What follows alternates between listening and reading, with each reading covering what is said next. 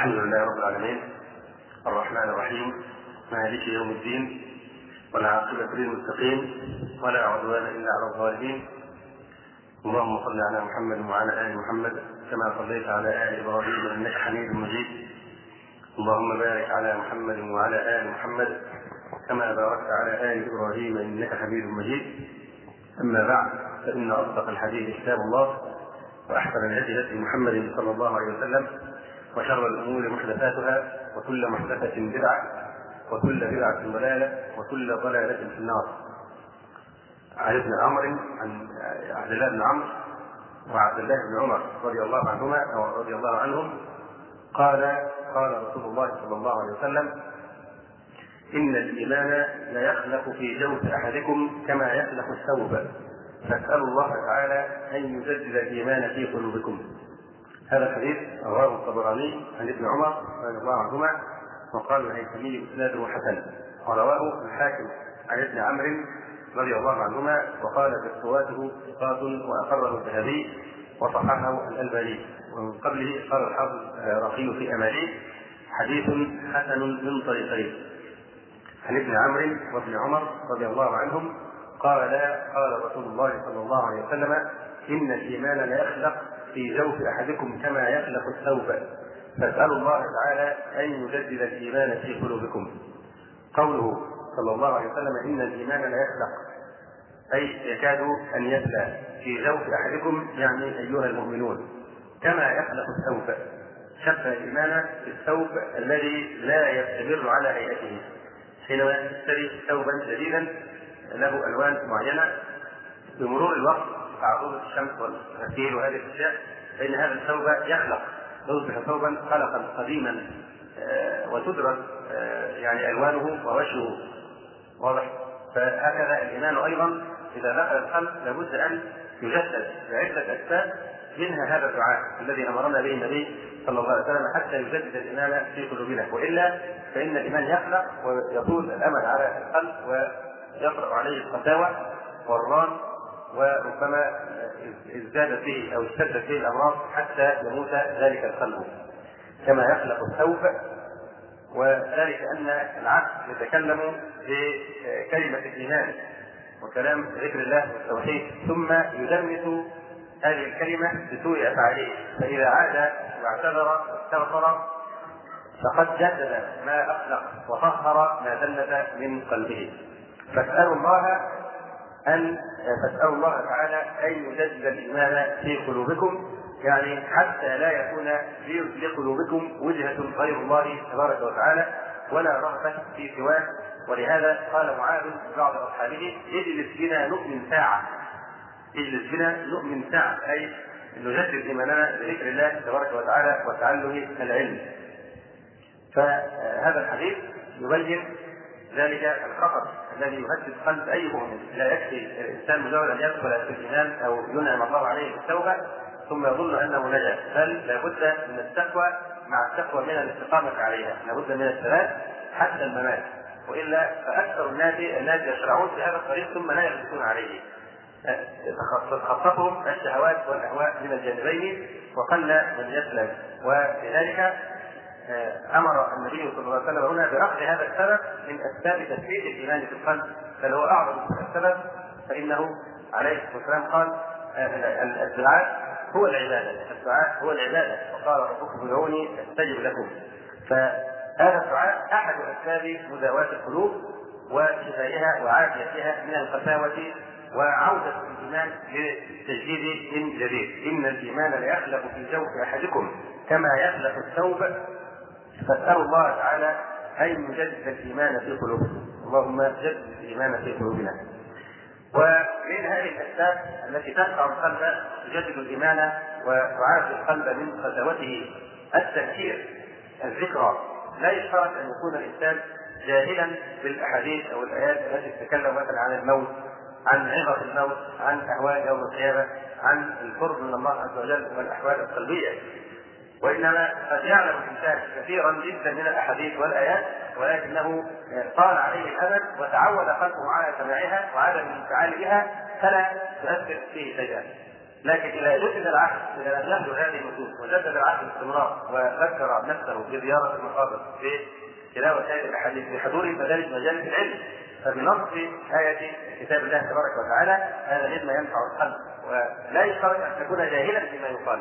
لكنك تنتفع بالتذكرة ولذلك قال قال سبحانه وتعالى وذكر فإن الذكرى تنفع المؤمنين. فمن كان مؤمنا تنفعه هذه الذكرى وتساعد على تجديد الإيمان في قلبه. والقلب هو قطب الدائره وهو أساس الاستقامة وصلاح الحال. ولذلك يقول صلى الله عليه وسلم ألا وإن في الجسد مضغه إذا صلحت صلح الجسد كله وإذا فسدت فسد الجسد كله ألا وهي القلب. فعلى العبد أن يهتم بصلاح قلبه قبل أي شيء آخر. فإذا صلح القلب صلح كل شيء واستقام كل أحواله. ويقول عليه الصلاة والسلام إن الله لا ينظر إلى صوركم وأجسادكم ولكن ينظر إلى قلوبكم وأعمالكم. التقوى ها هنا التقوى ها هنا التقوى ها هنا وأشار إلى صدره صلى الله عليه وسلم. وقال عليه الصلاة والسلام لا يستقيم إيمان عبد حتى يستقيم قلبه.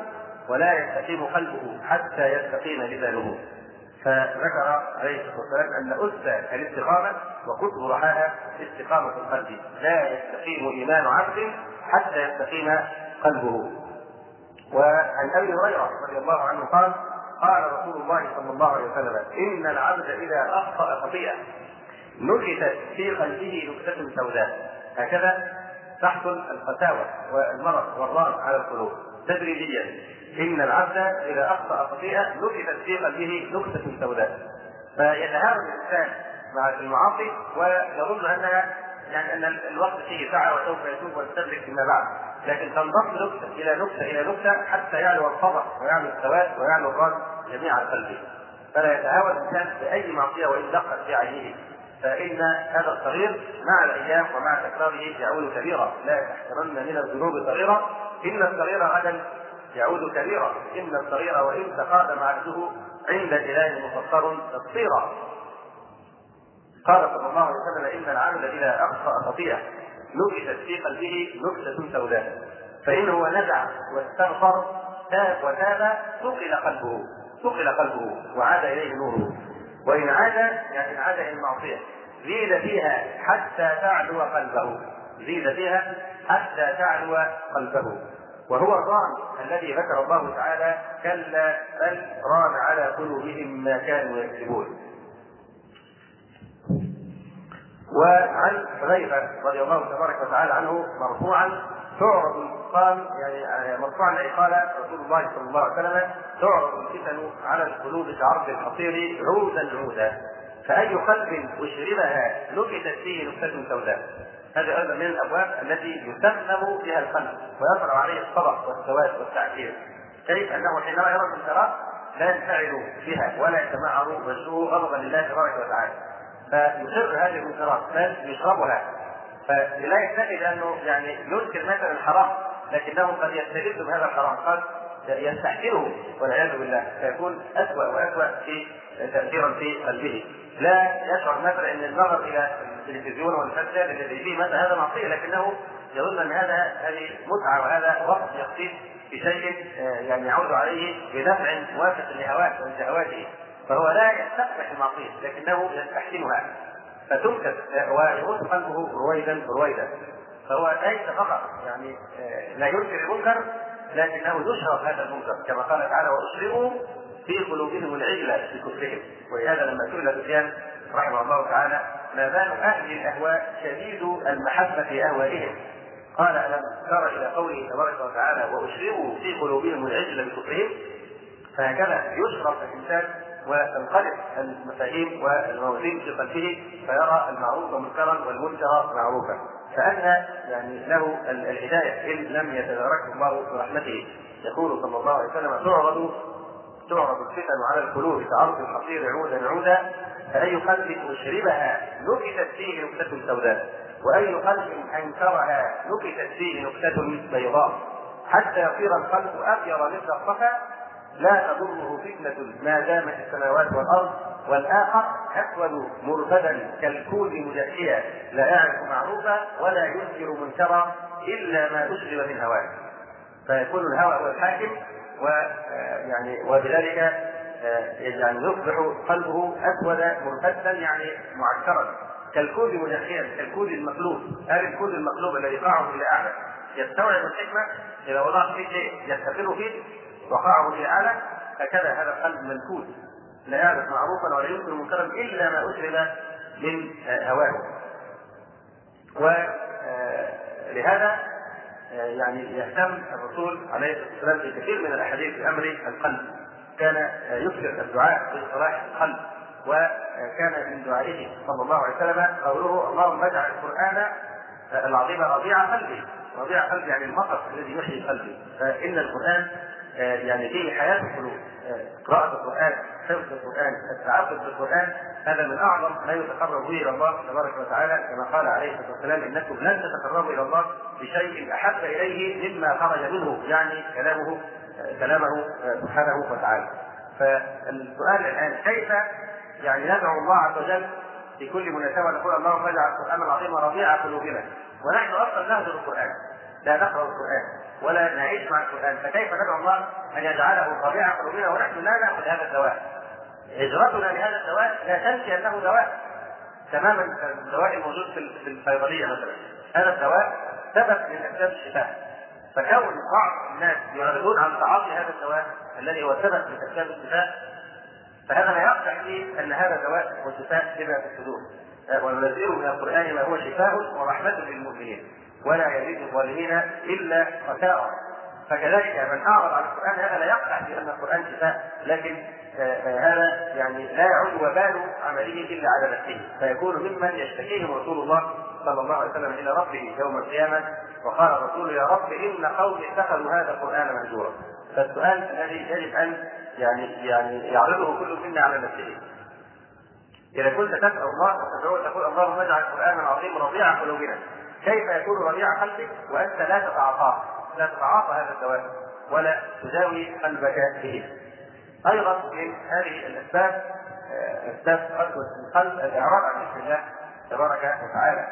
جاء في بعض الآثار لا تكثروا الكلام بغير ذكر الله عز وجل فتقسو قلوبكم. وإن القلب القاسي بعيد من الله ولكن لا تعلمون. ولا تنظروا في ذنوب الناس كأنكم ارباب ولكن انظروا فيها كأنكم عبيد إنما الناس رجلان مبتلى ومعافى فارحموا أهل البلاء واحمدوا الله على العافية. كان صلى الله عليه وسلم يهتم كثيرا بوقت دواء القلوب لأصحابه رضي الله تبارك وتعالى عنهم. فقد جاء رجل كما روى أبو هريرة رضي الله عنه إلى النبي صلى الله عليه وسلم وشكى إليه قسوة قلبه. فقال له عليه الصلاة والسلام إذا أردت تليين قلبك فاطعم المسكين وامسح رأس اليتيم. إذا أردت تليين قلبك فاطعم المسكين وامسح رأس اليتيم. هذا رواه الإمام أحمد والطبراني وقال الألباني حسن لغيره. وقال رجل للحسن يا أبا سعيد أشكو قسوة قلبي. قال أذبه من الذكر. أذبه من الذكر. وروي أن رجلا سأل أم المؤمنين عائشة رضي الله عنها ما دواء قسوه القلوب فأمرته بعيادة المرضى وتشجيع الجنائز وتوقع الموت وشكى رجل إلى مالك بن دينار قساوة قلبه فقال ادمن الصيام ادمن الصيام داوم على الصيام. فإن وجدت قسوة فأطل القيام فإن وجدت قسوة فأقل الطعام. وقال إبراهيم الخواص دواء القلب خمسة أشياء. قراءة القرآن بالتدبر وخلاء الفضل وقيام الليل والتضرع عند السحر ومجالسه الصالحين ويقول بعض السلف اجلسوا إلى التوابين فإنهم أرق شيء الاسئله من أعظم أسباب استقامة القلب وشفائه من الخطوه أن يكثر الإنسان الجلوس إلى الناس التائبين بالذات الحديث عهد بالتوبه فهؤلاء يكونوا أرق الناس أسئلة وقلوبا. إن لم يتوفر له ذلك فليطالع أحوال هؤلاء التائبين وكيف تابوا؟ فإن لكل توبة قصه ولكل هداية بداية. تكون هذه البداية للهداية إما آية سمعها رجل فأفاق وصح من سكرته إما تكون حادثة تعرض لها كثرت قلبه بعد الكبر والإعراض فتاب وأناب إلى الله تبارك وتعالى وهكذا. فإن يعني القلب ما دام هناك يعني روح في الإنسان مهما قسى قلبه هناك أمل في ان يشفيه الله تبارك وتعالى. ف يعني يقول بعض الصالحين يعني اسقي غصنك ما دامت فيه رطوبة. الغصن ما دام ما دام حاجة فيه رطوبة حتى ولو قليلة إذا هو قابل لليحيى أما إذا جاء الغصن تماما ويبس فهذا لا ينفع فيه شيء. بعض العلماء أو أكثر الناس حينما يتكلمون عن التوبة يقولون إن بداية الطريق تكون التوبة، في الحقيقة بداية الطريق إلى الله عز وجل وبداية الهدايه لا تكون بالتوبة بقدر ما تكون بالقيامة، معنى القيامة الإفاقة، الإفاقة أن يفيق الإنسان يصحو و يعني يعزل نفسه عن دوافع الحياة ويفكر في مصيره وماذا عمل فيما بعد الموت وكيف يستعد للقاء الله. يندم على ما فرط منه. هذه الإفاقة هي الصحوة التي يعني يفيق بها الإنسان والتي إن لم يعني تقم له هذه القيامة في الدنيا فرغم عنه سيصيب وسيندم لكن حيث لا ينفعه الندم حينما يأتيه ملك الموت. فأول المراحل أن يفيق الإنسان أن يقوم من نومه ومن سباته يقول الله تبارك وتعالى قل إنما أعظكم بواحدة أن تقوموا أن تقوموا لله مثنى وفرادى ثم تتفكروا فهذه القيامة هي البداية. أن يفيق الإنسان ومن فكرته ويعزل نفسه عن هذه المؤثرات التي تشغله عن الله وعن الدار الآخرة وعن الوطن الحقيقي وعن المستقبل الدائم الذي لا انقطاع له في حياة أبدية لا نهاية لها. يقول تبارك وتعالى وربطنا على قلوبهم إذ قاموا فقالوا ربنا رب السماوات والأرض. أيضا عبر عنها بالقيامه في هذا القيام. إذ قاموا أفاقوا. فقالوا ربنا رب السماوات والأرض.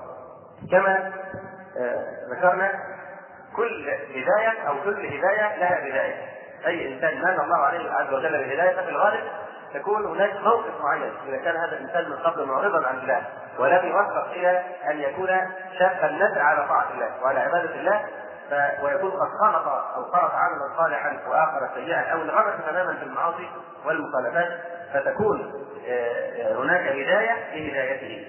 هذه البدايه كما ذكرنا تختلف حسب يعني مدخل كل إنسان من التوبة وهي الاستقامة، قد تكون آية يسمعها، قد يكون سمعها مئات المرات من قبل، لكن في موقف معين هذه الآية تفيقه من غفوته وتكون سببا لاستئناف الطريق إلى الله عز وجل.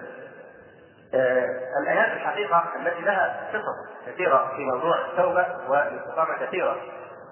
آه منها هذه الآية التي كنا وقفنا عليها في سورة الحديد وهي قوله تبارك وتعالى في سورة الحديد ألم يأن للذين آمنوا أن تخشع قلوبهم لذكر الله وما نزل من الحق ولا يكونوا كالذين أوتوا الكتاب من قبل فطال عليهم الأمد فقست قلوبهم وكثير منهم فاسقون اعلموا أن الله يحيي الأرض بعد موتها قد بينا لكم الآيات لعلكم تعقلون. فنقف أولا وقفة يسيرة مع تفسير هذه الآية ثم نعرض فقط بعض التائبين ومواقف كانت كانت بداية هدايتهم وتوبتهم وإنابتهم إلى الله تبارك وتعالى. يقول عز وجل: ألم يأني؟ يعني ألم يحن؟ ألم يأتي الأوان والحين ألم يأتي ألم يحن من؟ أنا الأمر يأنى إذا جاء إناه أي وقته. آه وأيضا يأني يعني معنى يقرب ويحيي كما ذكرنا يقول الشاعر ألم يأن لي يا قلب أن أترك الجهل وان يحدث الشيب المبين لنا عقلا؟ وقال ابن السكيت وأنشد ابن السكيت ألما يأن لي أن تجلى عمايتي وأقصر عن ليلى بلى قد أنى ليا؟ يقول تعالى أما آن للمؤمنين أن تخشع قلوبهم لذكر الله أي تلين عند الذكر والموعظة وسماع القرآن الذي لو أنزل على جبل يتقطع فتفهمه وتنقاد له وتسمع له وتطيعه. قوله تعالى أن تخشع قلوبهم لذكر الله. في بيان أن دواء قسوة القلوب هو ذكر الله وما نزل من الحق هو القرآن الكريم. والخشوع أصل السكون والطمأنينة والانخفاض هذا في اللغة السكون والطمأنينة والانخفاض أما في الشرع فالخشوع هو خشية من الله تداخل القلوب فتظهر آثارها على الجوارح بالانخفاض والسكون كما هو شأن الخائف كما هو شأن الإنسان الخائف. يقول تعالى حان للمؤمنين وأنا لهم أن تخشع قلوبهم لذكر الله أي جاء الحين والأوان لذلك لكثرة ما ترتب عليهم من زواج القرآن ومواعظه. قال عبد الله بن مبارك رحمه الله حدثنا صالح المري عن قتادة عن ابن عباس رضي الله عنهما أنه قال إن الله استبطأ قلوب المهاجرين فعاتبهم على رأس ثلاث عشر من نزول القرآن. فقال الم يأن للذين امنوا ان تخشع قلوبهم لذكر الله وعن ابن مسعود رضي الله عنهما كما في صحيح مسلم. قال ما كان بين إسلامنا وبين أن عاتبنا الله بهذه الآية الم يأن للذين امنوا ان تخشع قلوبهم لذكر الله الا أربع سنين. بعد أربع سنين من إسلامهم عاتبهم الله بهذه الآية. والعتاب هو مخاطبة الاذلال ومذاكرة الموجده فيها أساس وترتب يقول ابن مسعود فجعل ينظر بعضنا إلى بعض. لما نزلت هذه الآية. فجعل بعضنا نزل هذا العتاب إلى الله عز وجل. جعل بعضنا ينظر إلى بعض ويقول ما أحدثنا ما أحدثنا ما الشيء الذي اوجب نزول هذه الآية؟ ما التقصير الذي قصرناه ما أحدثنا؟ وقال الحسن استطاعه ورب احب خلقه إليه. تبارك وتعالى. ويروى في بعض كتب التفاسير أن المزاح والضحك كثر في أصحاب النبي صلى الله عليه وسلم لما ترفهوا في المدينة فنزلت الآية لم يأن الذين آمنوا أن تخشع قلوبهم لذكر الله وما نزل من الحق؟ ولا يكونوا كالذين أوتوا الكتاب من قبل فطال عليهم الأمد فقست قلوبهم وكثير منهم فاسقون. قال صلى الله عليه وسلم إن الله يستبصركم الخشوع. فقالوا عند ذلك خشعنا.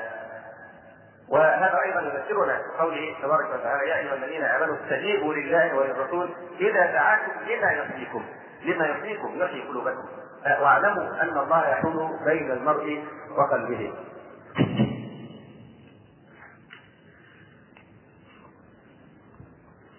قوله عز وجل ولا يكونوا كالذين أوتوا الكتاب من قبل فطال عليهم الأمد أي الأجل والامهال والاستدراج فقست قلوبهم بطول الأمد.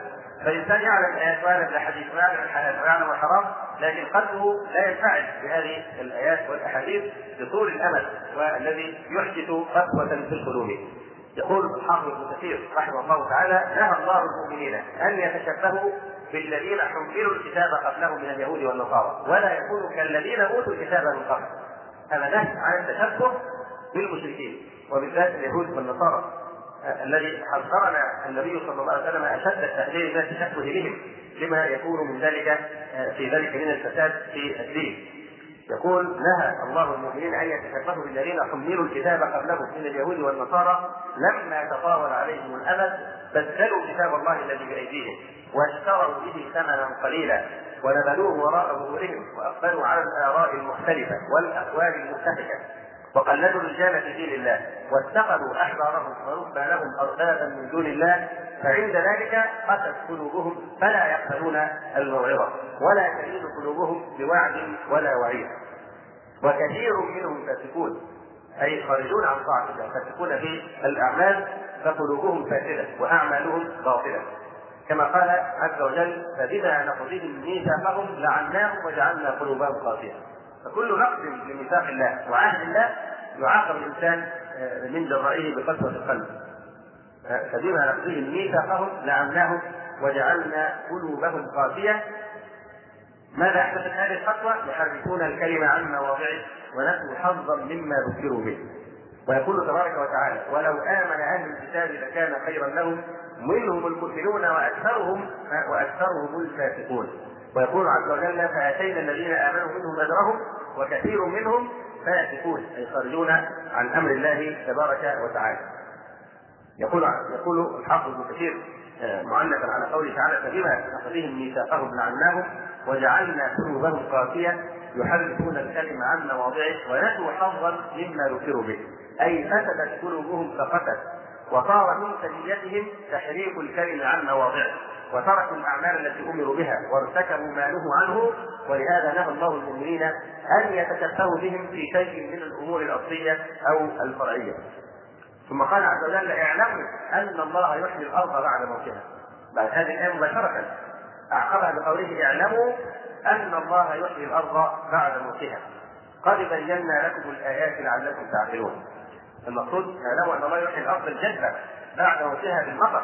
فيحييها بهذا المطر. ففيه إشارة إلى أنه تبارك وتعالى يلين القلوب بعد قساوتها ويهدي الحيارى بعد ضلتها ويفرج القلوب بعد شدتها فكما يحيي الأرض الميته المذهبه الهامدة بالغيث الهتان كذلك يهدي القلوب القاسيه ببراهين القرآن والدلائل ويولد إليها النور بعدما كانت مقفلة لا يصل إليها الواصل فسبحان الهادي لمن يشاء بعد الإضلال والمضي لمن أراد بعد الكمال الذي هو لما يشاء فعال وهو الحكم العدل في جميع الفعال اللطيف الخبير الكبير المتعال. يذكر الإمام القرطبي أيضا رحمه الله تعالى في تفسير هذه الآية من سورة الحديث يقول فقست قلوبهم وكثير منهم فاسقون يقول يعني الذين اتبعوا الرهبانيه قست قلوبهم فخرجوا وفتحوا عن أمر الله وهم الذين اتبعوا الرهبانيه من أصحاب الصوامع الذين حرموا ما أحل الله. وقيل آه الفاسقون هم اللي هو من لا يعلم ما يتبين به من الفقه ويخالف من يعلم. وقيل هم من لا يؤمن في علم الله تعالى. وقال محمد بن كعب كانت الصحابة رضي الله عنهم بمكة مجددين كمذهب وفقر وشدة في مكة فلما هاجروا إلى المدينة أصابوا الريف أصابوا الريف والنعمة. فسفروا عما كانوا فيه فقست قلوبهم فوعظهم الله فأفاقوا. وذكر ابن المبارك قال أخبرنا مالك بن أنس قال بلغني أن عيسى عليه السلام قال لقومه لا تكثروا الكلام بغير ذكر الله تعالى فتكسو قلوبكم فإن القلب القاسي بعيد من الله ولكن لا تعلمون ولا تنظروا في ذنوب الناس كأنكم ارباب وانظروا فيها أو قال في ذنوبكم كأنكم عبيد. فإنما الناس رجلان معافى ومبتلى فارحموا أهل البلاء واحمدوا الله على العافية. ثم يذكر آه الإمام القرطبي رحمه الله تعالى أن هذه الآية كانت سببا في هداية بعض الصالحين. وأن هناك موقفا من المواقف كما ذكرنا لكل هداية هداية كان كان سماع هذه الآية في موقف معين سببا في هدايه بعض الصالحين وتغير أحوالهم تغيرا جذريا. يقول وهذه الآية ألم يعن للذين آمنوا أن تخشع قلوبهم لذكر الله؟ كانت سبب توبة الفضيل بن عياض وابن المبارك رحمهم الله تبارك وتعالى. وروى سنده قال حدثنا الحسن بن مجاهد بن زاهر قال سئل عبد الله بن المبارك عن بك زهده. قال كنت يوما مع إخواني في بستان لنا وذلك حين حملت الثمار من ألوان الفواكه فأكلنا وشربنا حتى الليل فنمنا وكنت مولعا بضرب العود والطنبور. فقمت في بعض الليل فضربت بصوت يقال له راشيل السحر. يأتي نوع معين من الموسيقى أو هذه الأشياء. وأراد سنان يغني وطائر يطيح فوق رأسي على شجرة. والعود بيدي لا يجيبني إلى ما يريد، العود لا يجيب إلى هذا العزم. وإذا به ينطق كما ينطق الإنسان، طبعا هذه العودة على الروض صح السند له. ويقول واذا به ينطق كما ينطق الإنسان يعني هذا العود الذي بيده. ويقول ألم يأن للذين آمنوا أن تخشع قلوبهم لذكر الله وما نزل من الحق؟ قلت بلى والله. وكسرت العود وطرقت من كان عندي فكان هذا أول جهدي وتشميري. فإن صحت هذه تكون من الإعانة إعانة من الله تبارك وتعالى لابن المبارك على هذه الهداية والتوبة. يقول القرطبي وبلغنا عن الشعر الذي أراد ابن المبارك أن يضرب به العود كان ينوي أن يغني لهذا الشعر. ألم يأن لي منك أن ترحم وتعطي العوازل واللومة وترقي لصد بكم مغرم؟ أقام على هجركم مأتما يبيت إذا جنه ليله يراعي الكواكب والأنجما وماذا على على الضبي لو أنه أحل من الوصل ما حرمه. فهو بدأ شعره بقوله ألم يأن لي منك أن ترحمه؟ يقصد هذا الغدر وهذه الأشياء. فإذا بالعود ينطق إن صحت هذه الرواية يقول له ألم يأن للذين آمنوا أن تخشع قلوبهم لذكر الله؟ فكسر العود وكانت بداية توبته. وأما الفضيل بن عياض فهذا مشهور عنه فأكثر مما اتفق عن المبارك أن هذه الآية هي سبب توبته. فكان سبب توبة الفضيل أنه عتق جارية فواعدته ليلا فبينما هو يرتقي الشكران إليها إذ سمع قارئا يقرأ ألم يأن للذين آمنوا أن تخشع قلوبهم لذكر الله؟ فرجع القهقرى وهو يقول بلى والله قد آمن. فأواه الليل إلى كلمة وفيها جماعة من السابلة وبعضهم يقول لبعض إن فضيلا يقطع الطريق. ان هم قال قال بعضهم نسير الليلة قال لا لا نامن ان نسير بالليل كما الطريق شاطرا يعني قاطع طريق. فكان فقال لا إن فضيل يقطع الطريق فانتظروا حتى الصباح ونسير في الصباح. فسمعه ابن فضيل رحمه الله فسمعهم يقول بعضهم لبعض إن فضيلا يقطع الطريق. فقال الفضيل أواه أراني بالليل أسعى في معاصي الله. قوم من المسلمين يخافونني. اللهم إني قد تبت إليك وجعلت توبتي إليك جوار بيتك الحرام. فجاور في الحرمين ولذلك يسمى عابر الحرمين رحمه الله تعالى. ف يعني نذكر ونستطرد قليلا في هذا الموضوع الذي أشرنا إليه وهو ذكر قصص مماثلة.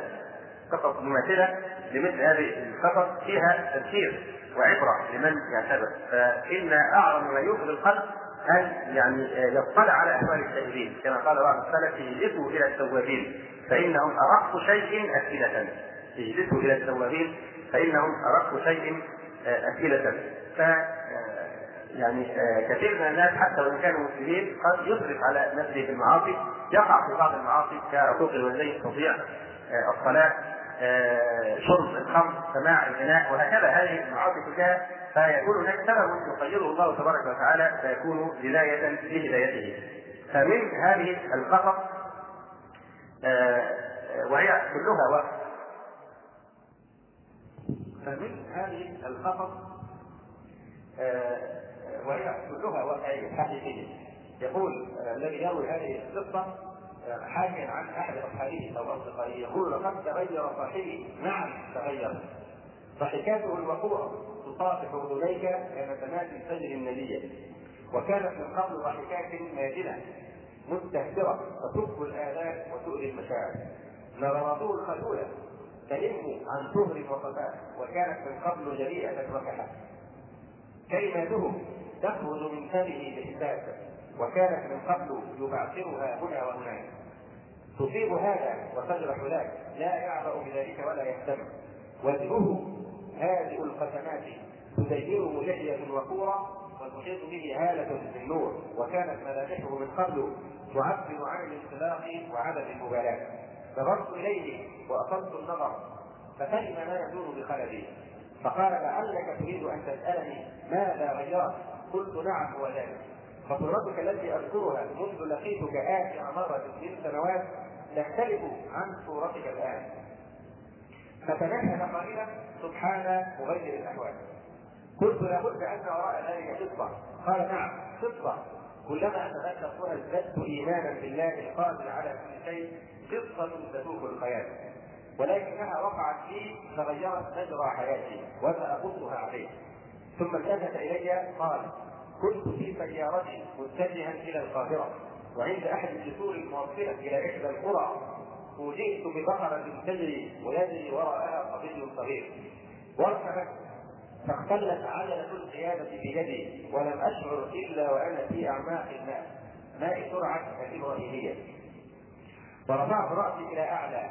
علي اجد متنفسا؟ ولكن الماء كان يغمر السيارة جميعها مددت يدي لأفتح الباب فلم ينفتح. هنا تاكدت أني هالك لا محالة.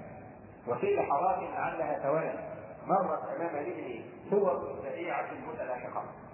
هي صور حياة حافلة بكل أنواع العبث والمجول وتمثل لي الماضي سبحا مخيفا. واحاطت بي الظلمات الكثيفة.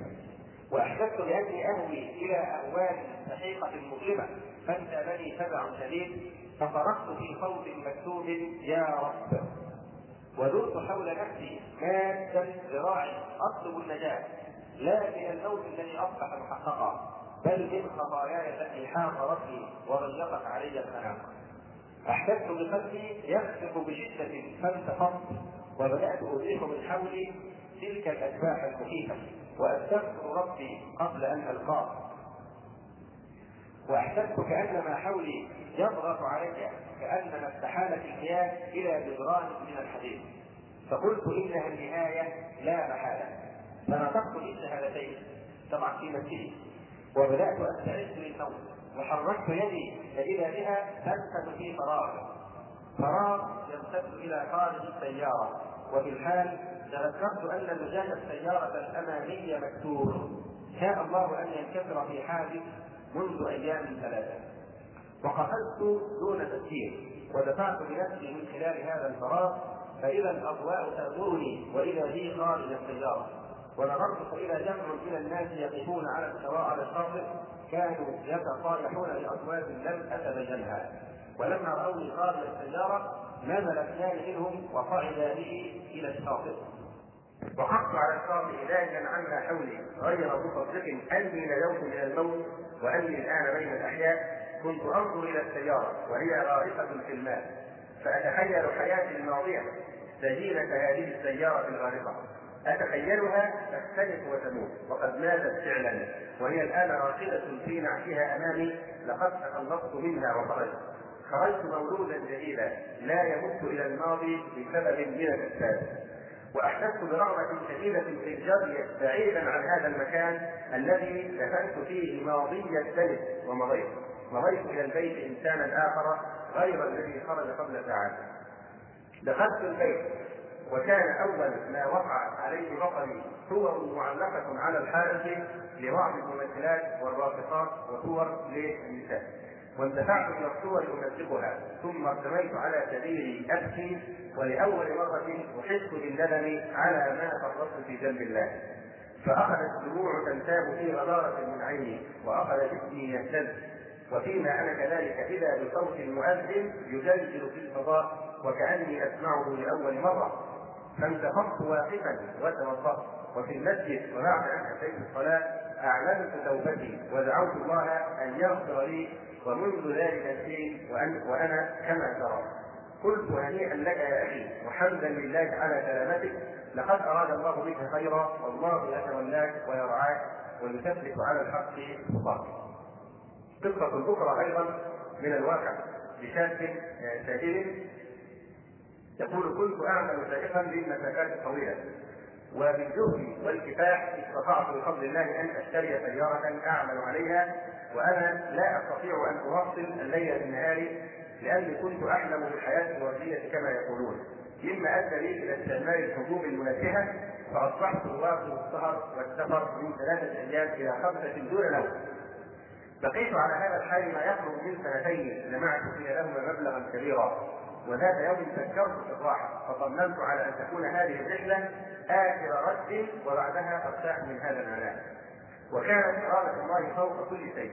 ركب المسافرون السيارة وخرجنا من المدينة وقطعت مسافة لا باس بها. وإذا بي افاجئ سياره سياره تمر من جواري تسير بسرعة جنونية.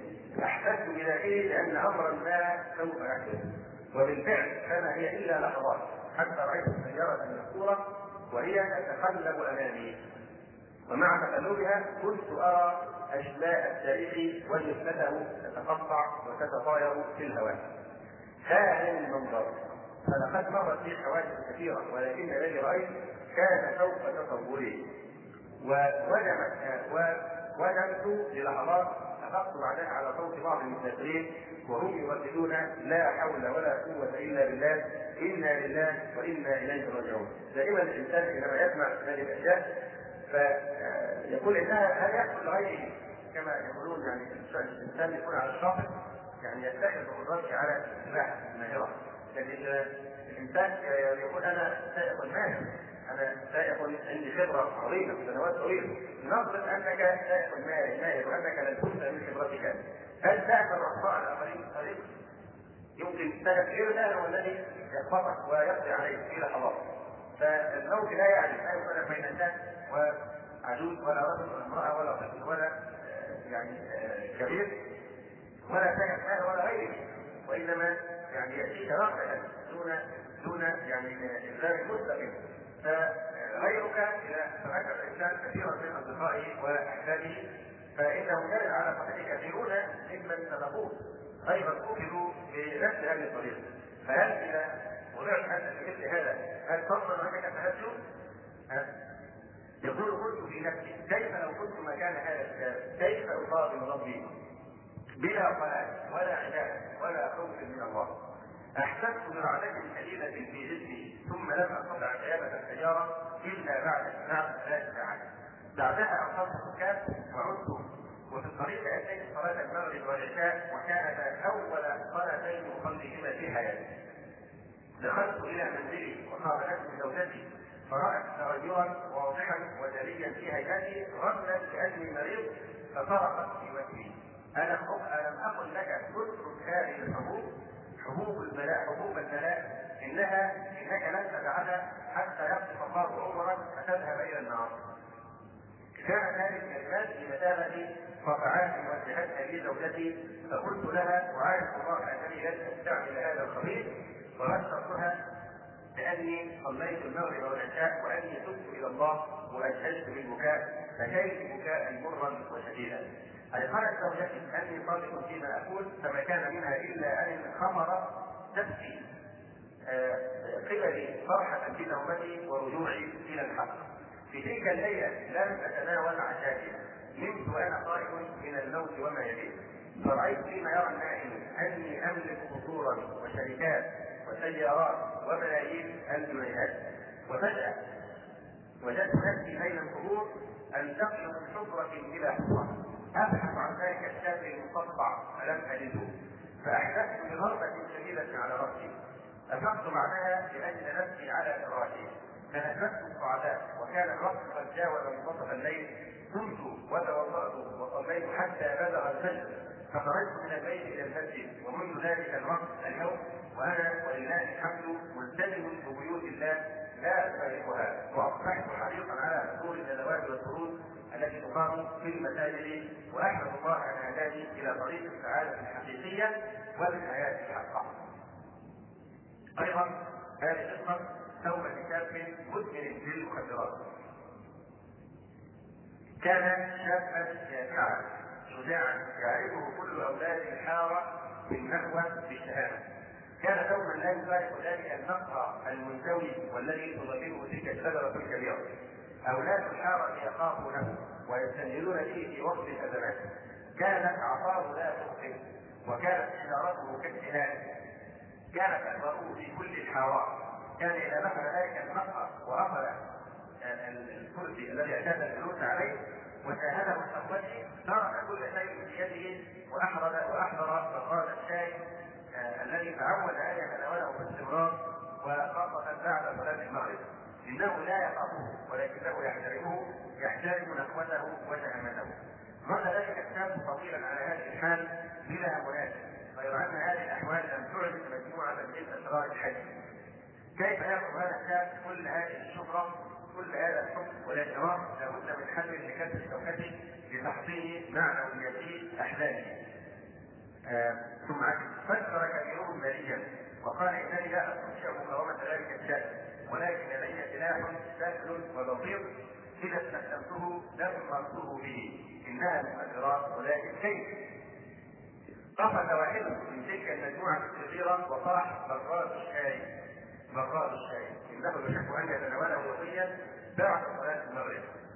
تسلل واحد منهم بكوفية وسرعة إلى ذلك المقهى ووضع كمية إلى الحبوب المخدرة في براد الشاي وجلس في موقع مقابل يراقبون تصرفاته لقد وقع وتمر بقدر الله دورية للشرطة ترى حالته غير طبيعية فتلقي الفضل عليه إنها المخدرات وكم كان العلاج القائد الدورية إنه يعرفه تماما.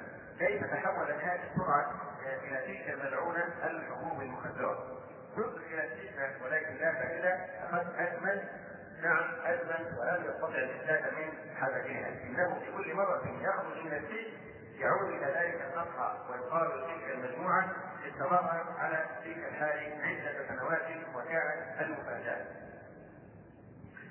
وقد فكر ويلاه وأقاربه كثيرا في حاله في مصيره في سمعته بين الناس. وكان القرار أن اصلح شيء له هو الزواج ومن إحدى البلاد المجاوره يحفظه يمسيه ذلك المقهى وتلك الشله وابلغوه ذلك القرار. فكان لدى انكار اعلن توبته عاد والديه. بدأ في الترتيب للخطوبة. لعشق الزوجيه اشترى فعلا بعض الأساس. دخل مرحلة الاحلام الأماني. زوجة بيت أسرة بلاد لا اجمل ذلك وتحدى موعد السفر. ليرافق والده للبحث عن زوجه إنه يوم السبت لكن الله لم يؤمنه. نام ليلة القدر وكان كل تفكيره في الحلم الجديد في الموعد الآتي حتى ينقضي هذا اليوم واليوم الذي بعده. هي أيتها الليلة؟ إنك طويلة. وكان الجواب إنها ليلتك الأخيرة. فلا عليك وأصبح الصلاح وأعتنق الصياح وكان في النهاية أن يكون فيه أما هذه القصة فهي أيضا توبه شاب عاق بامه شاب ذهب إلى الخارج تعلم وحصل على شهادات عالية ثم رجع إلى بلده تزوج من فتاه غنية جميلة كانت سببا في سعادته لولا عناية الله.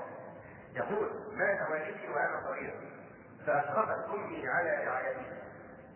عملت خادمة في البيوت حتى تستطيع أن تنفق عليه فقد كنت والدها. أدخلتني المدرسة وتعلمت حتى أنهيت الدراسة الجامعية، كنت بارا بها. وجاءت ساعتي إلى الخارج فودعتني أمي والدموع تبلغ عينيها وهي تقول لي انتبه يا ولدي على نفسك ولا تقطعني من أسبابك. أرسل لي رسائل حتى أطمئن على صحتي.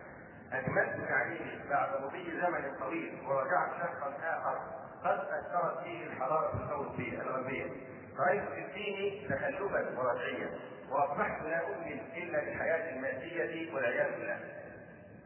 وتحصلت على وظيفة عالية وبدأت أبحث عن الزوجة حتى حصلت عليها وكانت والدتي قد اختارت لي فتاة متدينة محافظة ولكني أتيت إلا تلك الفتاة الغنية الجليلة لأني كنت أحلم بالحياة الارستقراطية كما يقولون.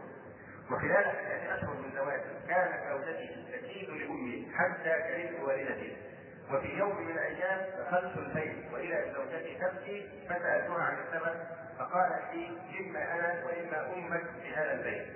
لا أستطيع ان اصبر عليها أكثر من ذلك جن جنوني وطردت امي من البيت. في لحظة غضب فقالت تبكي وتقول أسعدك الله يا ولدي. وبعد ذلك بساعات خرجت أبحث عنها ولكن بلا فائدة. رجعت إلى البيت واستطاعت زوجتي بمكرها وجهلي. ان تنسيني تلك الأمة الغالية الفاضلة. انقطعت أمي عني فترة من الزمن وصرت خلالها بمرض خبيث. دخلت على في المستشفى وعلمت أمي بالخبر فجاءت تزورني وكانت زوجتي عندي وقبل أن تدخل علي طردتها زوجتي وقالت لها ابنك ليس هنا ماذا تريدين منا اذهبي عنا. رجعت أمي من حيث أتت. وخرجت من المستشفى بعد وقت طويل انتكست فيه حالتي النفسية وفقدت الوظيفة والبيت وتراكمت علي ديون وكل ذلك بسبب زوجتي فقد كانت ترهقني بطلباتها الكثيره.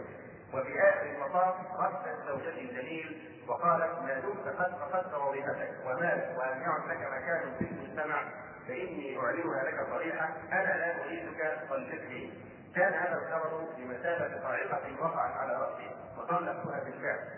فاستيقظت من السبات الذي كنت فيه.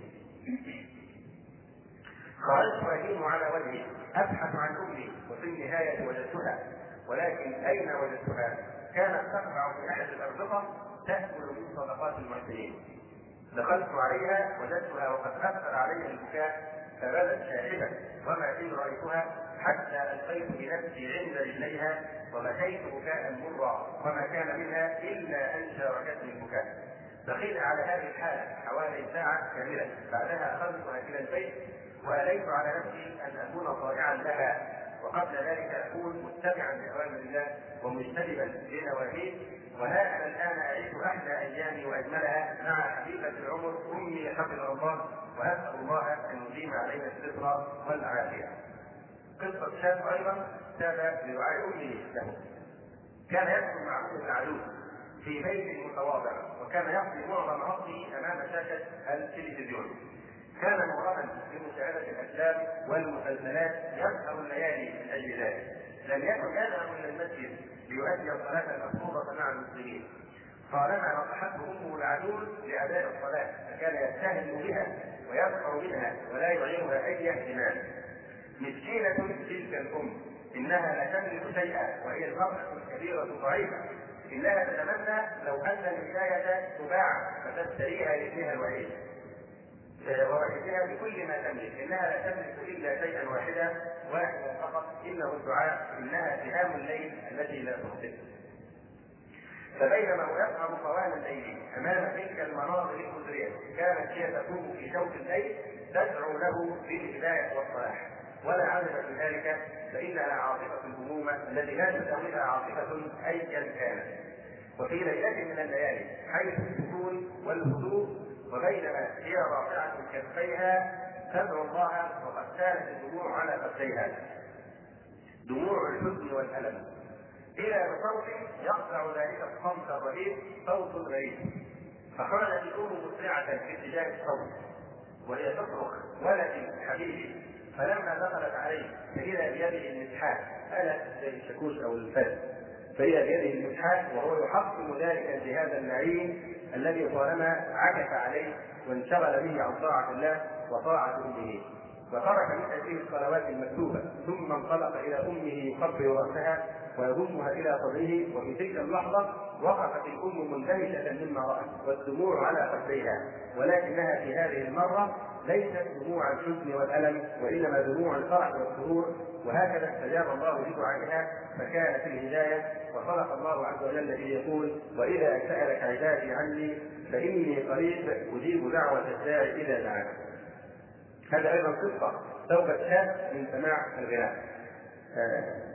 طفل صغير لم يتجاوز سن البلوغ كان سببا في هداية أخيه من سماع الغناء المحرم. عرف ذلك الطفل حكم الإسلام في الغناء وتحريمه له.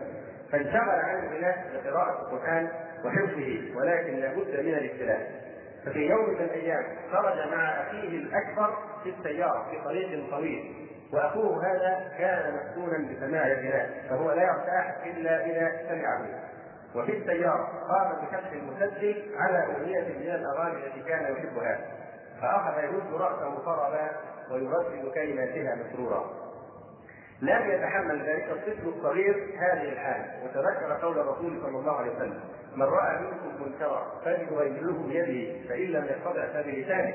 فإن لم يستطع فبقلبه وذلك أضعف الإيمان فعزم على الانكار وهو لا يملك هنا إلا أن ينكر بلسانه أو بقلبه فأنكر بلسانه. وقال مخاطبا أخاه لو سمحت اغلق المسجل فإن الغناء حرام وأنا لا أريد أن اسمعه فضحك أخوه الأكبر ورفض أن يجيبه إلى طلبه.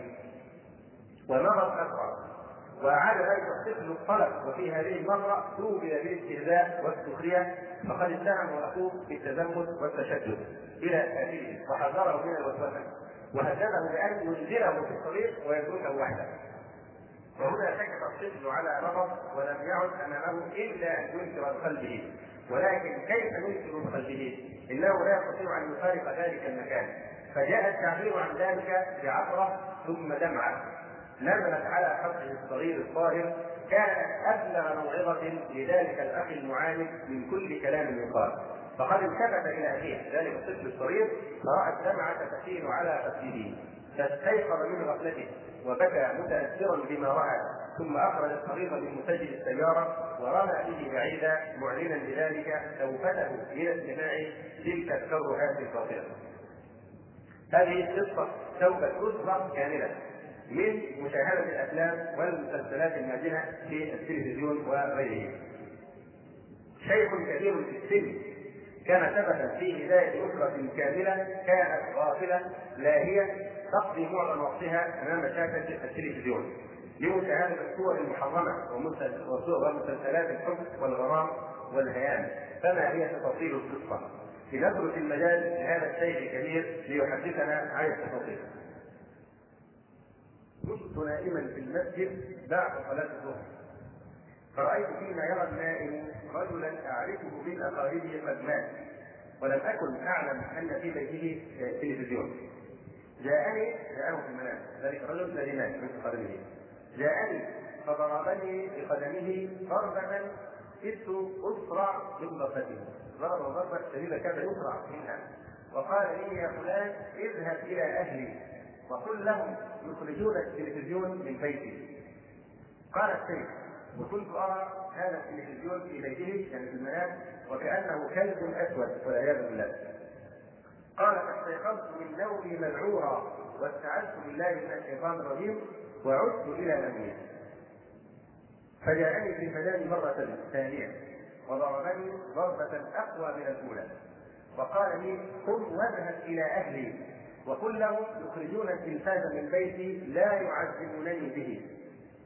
قال فاستيقظت مرة ثانية وهممت أن أقوم ولكني تساهلت وعدت إلى نومي فجاءني في المرة الثالثة وضربني في هذه المرة ضربة أعظم من الضربتين الأوليين. وقال لي يا فلان قم اذهب إلى أهلي وقل لهم يخلصونني مما أنا فيه خلقك الله. قال فاستيقظت من نومي وعلمت أن الأمر حقيقة. فلما صليت التراويح من ذلك اليوم ذهبت إلى بيت صاحبي وهو قريب لي. فلما دخلت فإذا بأهله وأولاده قد اجتمعوا عليه على الكلب الأسود في التلفزيون فإذا بأهله وأولاده قد اجتمعوا عليه ينظرون إليه وكأن على رؤوسهم الطير. فجلست فلما رأوني قالوا مستغربين. ما الذي جاء بك يا فلان في هذا الوقت؟ فليس هذا من عادتك؟ قال فقلت لهم جئت لأسألكم سؤالا فتجيبوني عليه. لو جاءكم مخبر وأخبركم أن أباكم في نار جهنم أو معذب في قبره هل ترضون بذلك؟ قالوا لا ندفع كل ما نملك مقابل نجاة أبينا من العذاب. قال فأخبرتهم بما رأيته في المنام من حال أبيهم فانفجروا جميعا بالبكاء وخار كبيرهم إلى ذلك الجهاد التلفاز وكثره تكثيرا أمام الجميع معلنا التوبة. لكن القصة لم تنتهي بعد. قال الشيخ فرأيته بعد ذلك في النوم فقال لي خلقك الله كما خلقتني يعني من العذاب؟ فكل أب أو ولي يضع هذا الجهاز الخبيث في بيته ويموت فويل له إن لم يعني يدمره تدبيرا قبل أن ينتقل إلى جوار الله تبارك وتعالى. أما هذه القصة الأخيرة فهي قصة غريبة غريبة جدا. ذكر الشيخ عن الطنطاوي الطنطاوي في بعض كتبه. قال دخلت أحد مساجد مدينة حلب. فوجدت شابا يصلي. فقلت سبحان الله إن هذا الشاب من أكثر الناس فسادا يشرب الخمر ويفعل الزنا ويأكل الربا وهو عاق لوالديه وقد ضرباه من البيت فما الذي جاء به إلى المسجد؟ فاقتربت منه وسألته أنت فلان؟ قال نعم. قلت الحمد لله على هدايتك. أخبرني كيف هداك الله؟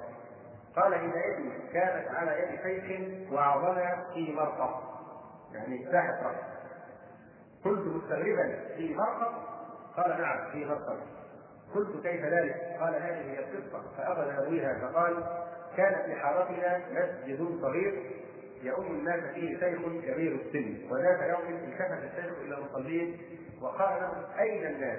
ما بال أكثر الناس وخاصة الشباب لا يحضرون المسجد ولا يعرفونه فاجاب المصلون إنهم في المراقص والملاهي قال الشيخ وما هي المراقص والملاهي؟ رد عليه أحد المصلين. المرقص صالة كبيرة فيها خشبة مرتفعة تقعد عليها الفتيات آآ آآ يعني يقول شبه عاريات يطلقن والناس حولهن ينظرون إليهن. فقال الشيخ والذين ينظرون إليهن من المسلمين؟ قالوا نعم. قال لا حول ولا قوة إلا بالله. هيا بنا إلى تلك المراقص ننصح الناس. قالوا له يا شيخ أين أنت؟ تعظ الناس وتنصحهم في المراقص قال نعم حاولوا أن يثنوه عن عبده وأخبروه أنهم سيواجهونه بالسخريه والاستهزاء وسينالهم الاذى فقال وهل نحن خير من محمد صلى الله عليه وسلم وأمسك الشيخ بيد أحد المصلين ليدله على المقر وعندما وصلوا إليه سألهم صاحب المقر ماذا تريدون؟ قال الشيخ اريد أن انصح من في المرقد تعجب صاحب المرقد وأخذ يمعن النظر فيه ورفض السماح له. فاخذوا يساوموا له ليعلم له حتى دفعوا له مبلغا المال يعادل دخله اليومي لأن يتعرضون للنظر فمقابل اليوم هذا يدفعوا له دخل باليوم الذي يجمعه من هذه الحرام. حينئذ وافق صاحب المركب وطلب منهم أن يحضروا في الغد عند بدء العرض اليومي قال الشاب فلما كان الغد كنت موجودا في المركب آه يقول بدا الرحل من إحدى الفتيات ولما انتهت سجل الستار ثم فتح فإذا بشيخ وقور يجلس على كرسي. فبدأ بالمساله وحمد الله وأثنى عليه. المفروض كان يتفق معاه ما يكون في شيء من هذا. لكن هذا هذه الافكار فقط يقول ولما انتهت أنزل الستار ثم فتح. فإذا بشيخ وقور يجلس على كرسي. فبدأ بالبسمله وحمد الله وأثنى عليه. وصلى على رسول الله صلى الله عليه وسلم. ثم بدأ في وعظ الناس الذين أخذتهم الدهشه وتملكهم العجب وظنوا أن ما يرونه هو فقره فكاهية. فلما عرفوا أنهم أمام شيخ يعظهم أخذوا يسخرون منه. ويرفعون اصواتهم بالضحك والاستهزاء وهو لا يبالي بهم واستمر في نصحه ووعظه حتى قام أحد الحضور وامرهم بالسكوت والانصات حتى يسمعوا ما يقول الشيخ. قال فبدأ السكون والوضوء يخيم على انحاء المرقب حتى أصبحنا لا نسمع إلا صوت الشيخ. فقال كلاما ما سمعناه من قبل تلا علينا آيات من القرآن الكريم. وأحاديث نبوية وقصصا بتوبة بعض الصالحين. وكان مما قال أيها الناس إنكم عشتم طويلا وعصيتم الله كثيرا فأين ذهبت لذة المعصية؟